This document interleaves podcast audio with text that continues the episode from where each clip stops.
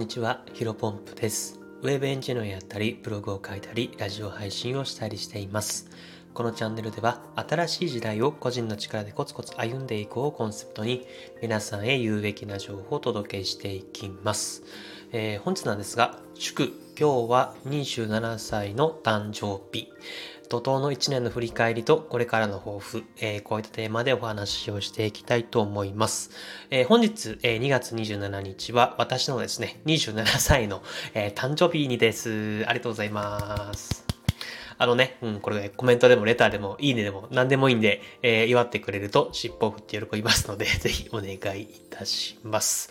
まあ、今日はね、日曜日ということもあって、えーのんびり雑談会的な感じで喋っていこうと思うんですが、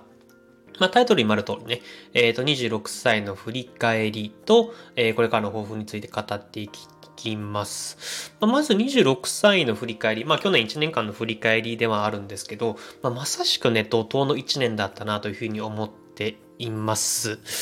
うーん、まあ、もしね、その僕が、なんだろうな、事故なく、まあ、健康的に、えー平均授業も、平均授業命まで、まあ、80とか90歳かな、えーそういったクリアまで生きられることができたとして、まあ、人生を振り返った時に、まあ、絶対にね、26歳っていうのは大きなターニングポイントになるんじゃないかなというふうに思っています。まあ、具体的には転職だったりとか、えー副業を開始したりした年ですね。えーガラッと自分の人生の価値観が変わった、そんな1年でした。もちろんね、今までも人間として、えーと、大人になっていく、もう大人の階段登っていってるなという、うんと、実感はあったはあったんですけども、まあ、至ってよくある普通の、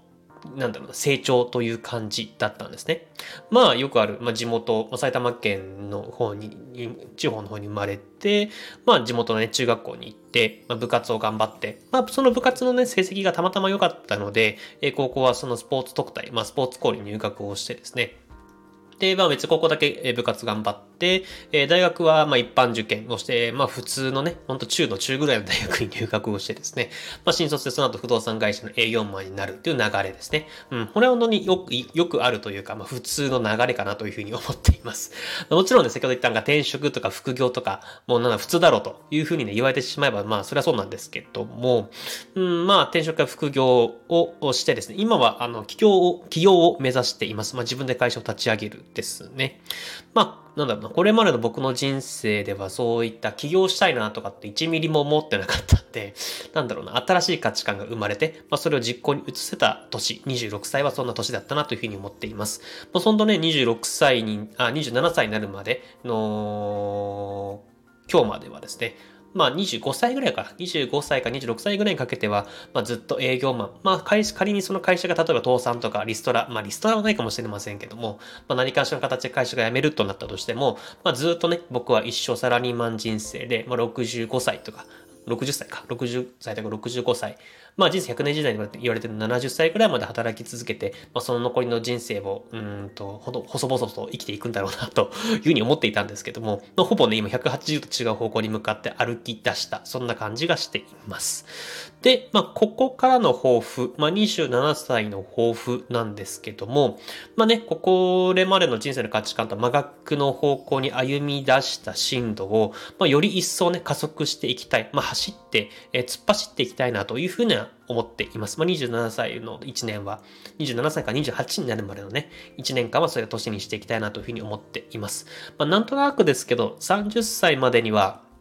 まあ、結婚したい。まあ、結婚は別にどっちでもいいんですけど、なんか家も欲しかったりとか、あとそれ、あ家欲しいっていうよりはね、本当ね、あの僕、目黒区のタワーマンションに住みたいというふうに、あの、これね、あの、結構新卒で、えっ、と、不動産会社の営業マンになってから結構ずっと思ってたんですよ。ただ、まあさっき言ったように、25、6歳までは、まあサラリーマン人生でこのタワーマンションに、えっ、と、まあ部屋をね、紹介することはあっても、えー住むことはないんだろうなとずっと思っていたんですが、まあね、やっぱ今やってることがもっともっと成果が出てうまくいくことができれば、えー僕がずっと住みたい目黒区のタワーマンションに住むことも、えっ、と、夢ではないと思うんですけども、まあ今、現時点で実情としてはやっぱりかっすりもしない夢物語になっています。まあ27歳のこの1年間はね、あれ？なんか少しちょっと理想の姿の背中が見えてきたなと冬にね、思えるような年にしていきたいなというふうに思っております。まあ、今日からね、27歳僕自身スタートしますけども、まあ、引き続き行動あるのみかなというふうに思っております。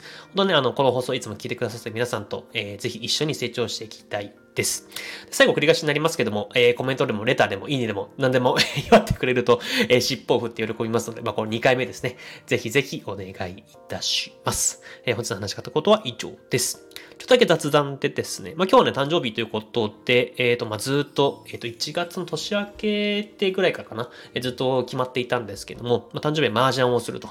いうふうに決めておりました。まあ、朝から晩までやっていきたいと思います。はい。で、麻雀やったことある人だしかわかんないかもしれないんですけど、今日ね、なんだかね、役満が出そうなんですよね。あの、今、山雀知らないためにお伝えしておくと、まあ、役満っていうのが、なんだろうな、めちゃめちゃレアなあの、上がり方というか、レアな、えー、っと、手というか、